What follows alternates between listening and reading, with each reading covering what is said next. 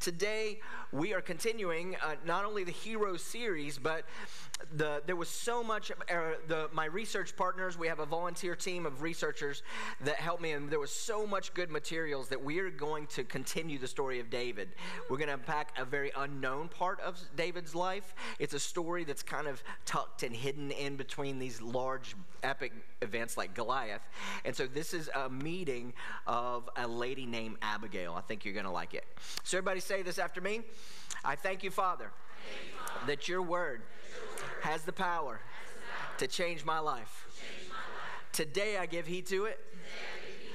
I allow it to go into my ears, and then into my mind, and then into my spirit. I am a hearer of the word and a doer of the word, and I will never be the same after today. In Jesus' name, amen. You may be seated.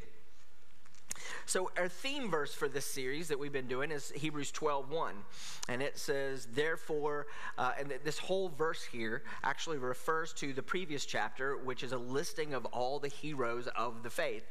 And so it says, "Therefore, since we are surrounded by such a great cloud of witnesses," and the idea there is that all of those heroes of faith, and also maybe some of our loved ones as well, are looking down on us, cheering us on. It's acknowledging as well that this life can be hard.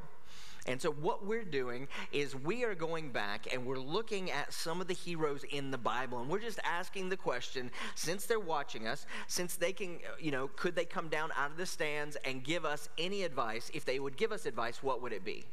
And so, through our imaginations and the scriptures, we're asking ourselves, what could they teach us?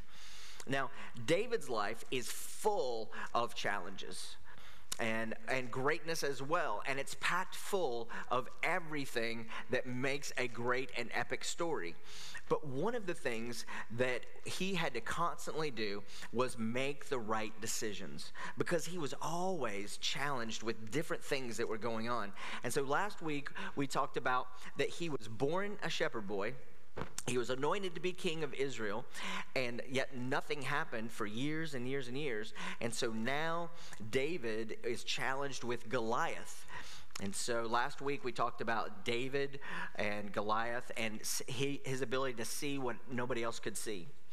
And so he knew, even though he was to be king, that, um, and even after he was king, he understood that he did not sit on the throne of his own life that he constantly honored the Word of God and the law of God, and it gave him this amazing perspective that his hope was in God all the time, whether it was the high times or the low times.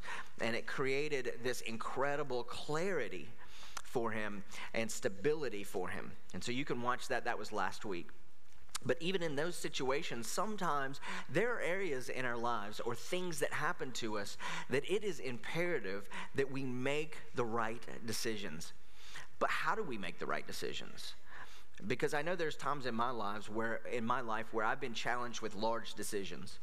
And so sometimes decisions come at you with emotions attached to them. So maybe somebody has hurt us, or there's a situation that's not fair. And so there might be a situation where you want, might want to get even or make decisions out of an emotional cloud. Or, um, and so in hindsight, sometimes those are the wrong decisions.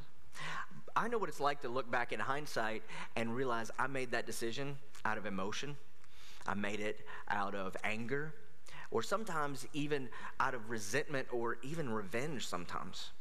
And David today presents us with a solution to that question. How do we make the right decisions when faced with decisions that can be unfair or even hurtful from other people? And so I like to start with the golden rule, and then we'll move on to what David has to teach us about it and how he was able to make the right decision. The golden rule is um, everybody's familiar with the golden rule. The golden rule goes like this Do unto others as you would have others. Very good. And so we all kind of know that. In fact, some of us, we grew up with that. We didn't realize that that was a Bible thing, but yeah, it is. Do unto others as you would have them do unto you. And so the golden rule is great. And the golden rule is great until you're mistreated by other people. And once you're mistreated by others, or I'm mistreated by others, we want to change the golden rule into a different rule. And it would go like this Do unto others as they have done unto you, right? So, like in the moment when people have mistreated you or mistreated somebody that you love, but specifically when they've mistreated you, it actually feels right to treat them in like kind. It actually feels natural. Just stare at me, don't shake your head. But it seems like it's the right thing to do. It's the just thing to do when you've been mistreated to, to treat other people like they've treated you. And then there's this very complicated thing that's almost impossible to see in the mirror, but if this is you, I promise you that somebody else can see it. And that is when you've been mistreated by somebody that you can't mistreat, and so you mistreat somebody else or you've been mistreated in an environment and you can't get back at that environment. And so you find somebody else or another environment where you can kind of get all powered up and mistreat people in a different environment. So your anger or what's going on inside of you because of your mistreatment gets telegraphed not back to the people or the environment where you've been mistreated, but you take it somewhere else and you mistreat other people. And they look at you like, why are you treating me this way? Because the truth is, when we feel powerless in a, in a relationship or an environment, we oftentimes compensate in another, right? See, I'm going to take it out on you because I can't take it out on him, or take it out on her, or I can't take it out on them. And so then we have this really weird dynamic where we do unto others as someone else has done unto you. And then things get so complicated that you can't ever get everything back into the box. Now, there's a problem with this whole approach to life, and you're very smart, so you understand this, and you probably know where we're going with this. But the problem with getting back at people or paying people back in like kind, or to use the vernacular that we usually use, the problem with getting even is that it makes you even with somebody that you don't even like. So, why would you like to be even with somebody that you think you're better than? Because when you get even, you're acting like the person that you don't even like. So, today's story of David, we pick up David in his fugitive years, and he's going to talk with us about this. It's about 15 years after he killed Goliath, and so he's about 30 years old now. And in a nutshell, what happened was after Goliath, he became so popular, so well known, that he made King Saul jealous. And so King Saul began to try to kill him, to seek his life. And so he goes on the run. And in that process, because he was so powerful and so charismatic and he was an amazing leader, he gathered to him from all around. He ended up with this band of um, misfits, rebels. And, uh, and so he formed into an army to try to stay alive. And so, surrounded by his men, living off the land, trying to stay out of trouble, trying to stay away from the Philistines, their enemies, but then also at the same time not feeling welcomed in his own country with King Saul. He tries to survive, and this is where the story begins. So let's look at 1 Samuel chapter 25. It says, Now a certain man in Maon who had property there at Carmel, was a very wealthy, and he had a thousand goats and three thousand sheep, which he was shearing in Carmel. His name was Nabal, and his wife's name was Abigail. She was an intelligent and beautiful woman, but her husband was surly and mean in his dealings. And so, verse 4, it says, While David was in the wilderness, he heard that Nabal was shearing his sheep. And so he sent ten young men and said to them, Go up to Nabal at Carmel and greet him in my name. So he says, Go to him and say, Long life to you, good health to you and to your household, and good health to all that is yours. And now I hear it is sheep shearing time, and so David would know that. But when your shepherds were with us, we did not mistreat them, and the whole time that they were in Carmel, Nothing of theirs was missing. So essentially, what David is saying here through these messengers is that, listen, Nabal, if you have a profit, part of the reason is because the protection that our men provide throughout the year because our men are in the wilderness where your sheep were and your shepherds were. And at any point, robbers could have stolen sheep from you. You had no protection, but we were there. And so, there's a sense that we kind of protected your sheep and your shepherd, and we were good to you. And so he goes on to verse in verse 8, and he says, in verse 8, oh, wait a minute, there it is. Ask your own servants, and they will tell you, therefore, uh, be favorable toward my men since we come at a festival time. And then he makes the ask. He says, Please give your servants and your son David whatever you find for them. In other words, since we were good to you, would you be good to us? Since we were kind to you, would you be kind to us as well? And so when David's men, in uh, verse 9, when David's men arrived, they gave Nabal this message in David's name. And then they waited.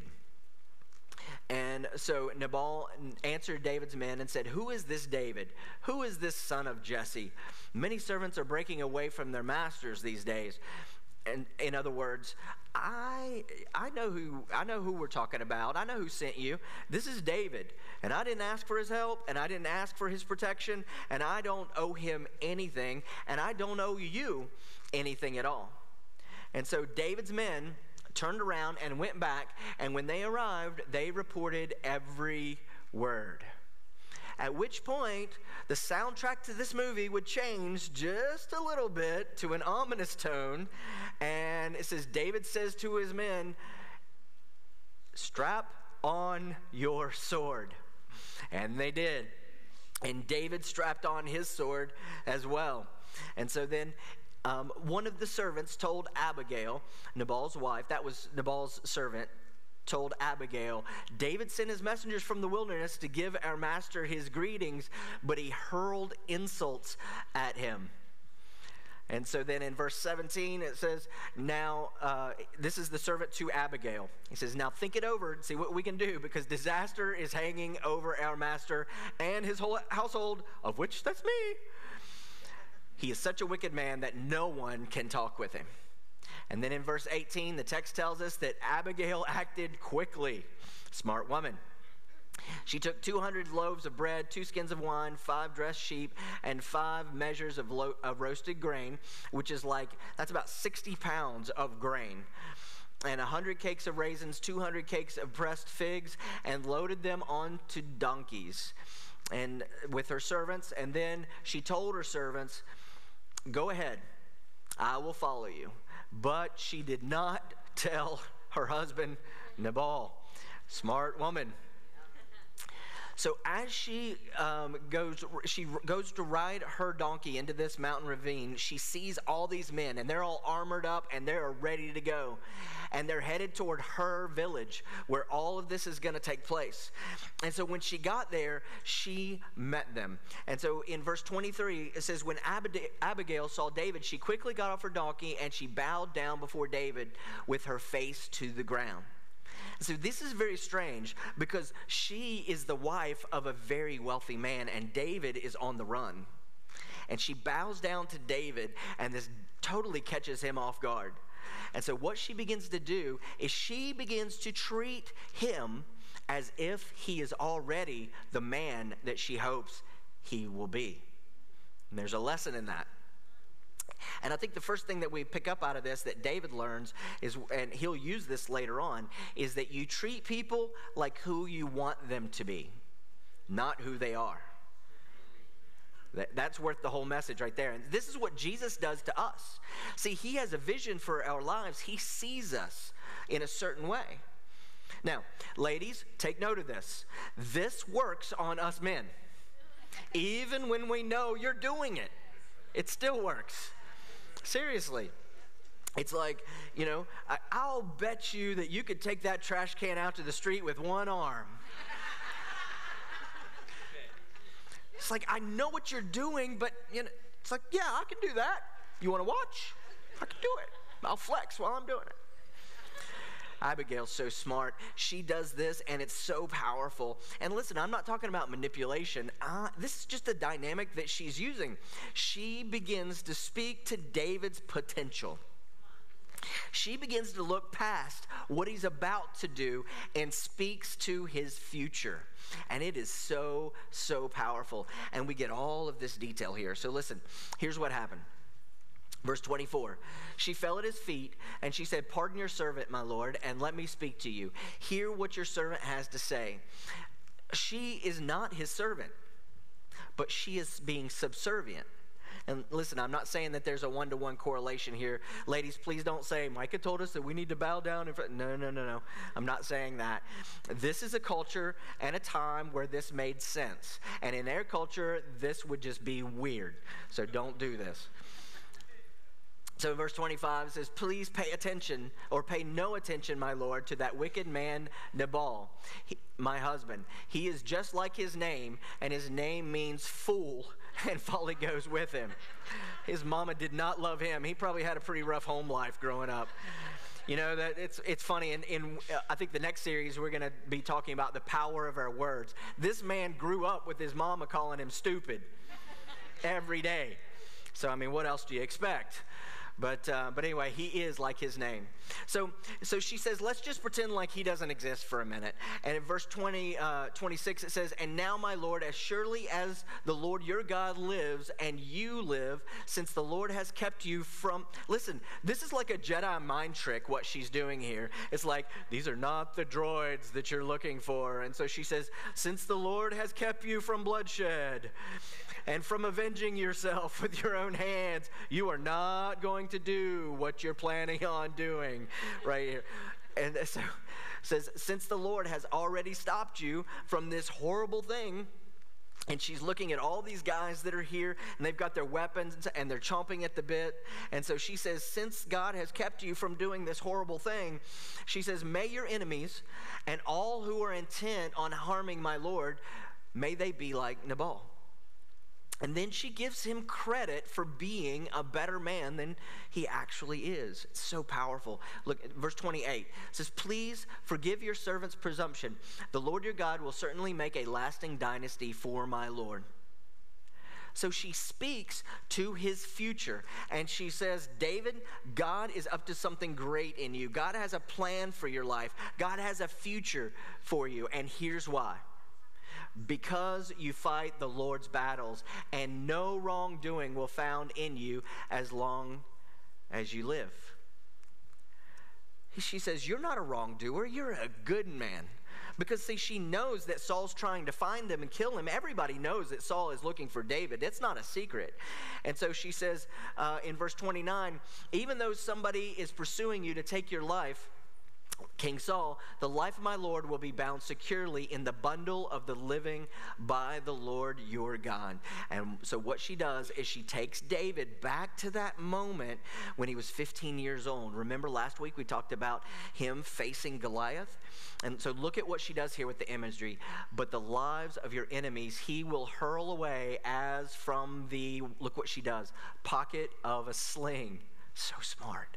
And so now she brings him back, and he's back with the sling and the stone and the giant. And that moment where he was completely depending up, dependent upon God, and he didn't have to take matters into his own hands. And now she speaks to his future. And essentially, in this next section, it's so powerful. And, and maybe for some of us, this is the point of the message. She asks the question What story do you want to tell? David, what story do you want to tell when this is nothing but a story? When you're looking back at this incident and this is nothing but a story that you're going to tell people, what story do you want to tell about this moment? And here's what she says in verse 30 says when the when because she, it's going to happen when the lord has fulfilled for my lord every good thing that he promised concerning him and has appointed him ruler over israel in other words one day, when you're the king, verse 31 My Lord will not have on his conscience the staggering burden of needless bloodshed or having avenged himself. Wow. So suddenly, David comes to his senses and his emotional temperature, you know, starts to cool down, and he begins to see things in a whole new light. And then in verse 30, uh, 35, it says, And David accepted from her hand what she had brought and said, Go home in peace. I have granted your words, and I've granted, I have heard your words and granted your request. I'm not going to destroy your husband. I'm not going to destroy your household. And then watch this, verse 37. In the morning when Nabal was sober, his wife told him all these things, and his heart failed him, and he became like a stone. And about 10 days later, the Lord struck Nabal, and he died. Verse 39. And then David sent word asking Abigail to become his wife. It's in the text, it's right there. And so Abigail quickly got on a donkey and attended by her five female servants, went with David's messengers and became his wife. And they lived happily ever after the end. I made up that last part. That's not actually in the Bible. But the rest of it is in there. It's true. It actually happened. And so it's there. But without with, through this whole story, here's what we have. We have three characters and we have three responses, but only one hero is actually in this. So let's look. Nabal, what does he do? He returns evil for good because David took care of his stuff and he, and he said, "No, I'm not gonna I'm not gonna help you." And so then David is about to return evil for evil, which makes sense, especially in this day and age in which they lived. But Abigail sees things in a whole another way and with her lens and her unique perspective essentially she returns good for evil now again nabal maniacal nobody wants to be like him a fool david predictable i mean like this is just what humans do right but then when you read this story, the one thing that you can't miss is that Abigail, she is remarkable. And there is a sense in which she is way, way ahead of her time. You see, during this time in history, the nation of Israel was in a covenant with God that we call the Old Covenant. And in the Old Covenant, to return evil for evil was actually okay. It was an eye for an eye and a tooth for a tooth. And when you read the Old, Test, the Old Testament law, David's response, like we think it's kind of barbaric and a little bit over the top, but it was actually, that was just the world that they lived in. But Abigail was so ahead of her time because the new covenant, the New Testament, where Jesus showed up, turned everything upside down. See, Jesus made this famous statement that we've, most of us have heard of thousands of times, And we could probably finish the sentence for Jesus. And he said in Matthew chapter 5 and verse 43 says, You have heard it said, love your neighbor and hate your enemy. But I tell you, and then Jesus turns everything completely upside down. He says, You have heard it said, love your neighbor, hate your enemy. But and where did you hear hate your enemy? Well, essentially, that was the old covenant. That was the world that David lived in. And but Jesus says, "But I have come to turn it all upside down. You do not return evil for evil." Refusing to respond in like kind, if you are a Christian, refusing to respond in like kind might be the most Christ like thing that you can do. So, in closing, I've got three questions for us. And, and these, and two of these are for everybody, and one of them is specifically for those of us that are Christians and then we'll wrap this up. All right, so the first question is this Do I really want to be even with somebody that I don't even like? No, you don't. See, to get even with someone that you don't like is to be to want to be like somebody that you don't like. It makes no sense. Why would you do? Why would you want to be like them? Even is easy. Even is easy. So wouldn't it be better instead of being even to be ahead? And you know how you pull ahead? You pull ahead by refusing to get even. The second question, and this is a big one what story do you want to tell? And this is the question that we should all ask. And it doesn't matter if you're a Christian or not. You should ask this question every at every junction because every event in your life just becomes another part of the story of your life. Every season of life is just becoming a part of your life. It's just the season, it's the story that you're going to tell. Everything becomes part of your story. And so the question is, what story do I want to tell? Uh, I mean, even if I'm being mistreated or if I have a knife in my back, what story do I want to tell when this is nothing other than a story that I tell? Do I really want my story to be I got even? I became just like the people that I didn't even like. See, that's predictable. People do that all the time but it's so unremar- unremarkable. And so this is the third question is uh, this is the third question everybody can play, but if you are a Christian, you don't get a whole lot of options on this. This is basic for us Christians. This is 101. This is Jesus 101. This is I have decided to follow Jesus, and this is part of the deal. So the third question is what would it look like for me to return good for evil?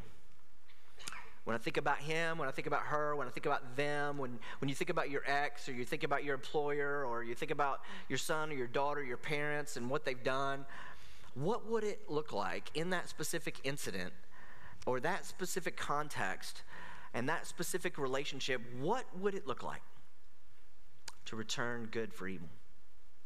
What would it look like for you to be a blessing to someone who has hurt you or offended you? Not just do nothing, I mean, I could just ignore them, but to be proactive and to actually do something. See, to do nothing, that's mercy. So here's what you deserve, and I'm not going to give you what you deserve, and that's mercy, and that's good. But to actually do something that they don't deserve, see, that is grace. And if you're a Christian, this is how our story intersects with this story of, and the story of salvation. See, this is our best opportunity to be like our Father in heaven. Again, it's how our story intersects with and uh, intersects with the greatest story that was ever told. And the greatest story ever told is that God returned good for evil. He gave his son for our sins when we deserved it not. That's the gospel. And if you're a Christian, that's your story. And here's the thing, and then I'm done, is that generosity and compassion, you know what? That's kind of American now, isn't it? It's like everybody's generous and everybody, you know, knows that they need to be compassionate. And I think that's a good thing. That's a Christian thing. And, I, and I'm all for generosity and compassion, but in a certain way, that's kind of what's expected. But this, to return good for evil, that is unexpected. That is remarkable. That takes you from predictable to remarkable. And that will set you apart. And ultimately, for someone, that's something that could set, or will set you free. Because until you return good for evil, the person that has mistreated you controls you. And here's how you know because you're like David on his donkey, headed down to that ravine, just rehearsing all the stuff that you're going to do and all the stuff that you're going to say. Am I the only one? all the stuff that we're just going to lay and wait and we're going to do and all the ways that we want to get them back and, and if we can find somebody that'll listen to our story we'll just keep telling our version of the story or our side of the story and so we listen to people say, oh, you ought to do this, and I would do that, and you should do this. And we just put it on that one day I should do list in our head. And the only way that we get free sometimes is to proactively do for somebody sometimes exactly what they don't deserve, just like your Father in heaven. So here's what David would tell us. Here's what Abigail would tell us for sure. Don't settle for even. Even is easy. And don't settle for predictable either. Don't write a predictable story, make it remarkable. Because at some point this is it's just a story that you're going to tell. And so in other words, do precisely for others what they don't deserve. And when you do that, you are like your Father in heaven. Will you stand with me?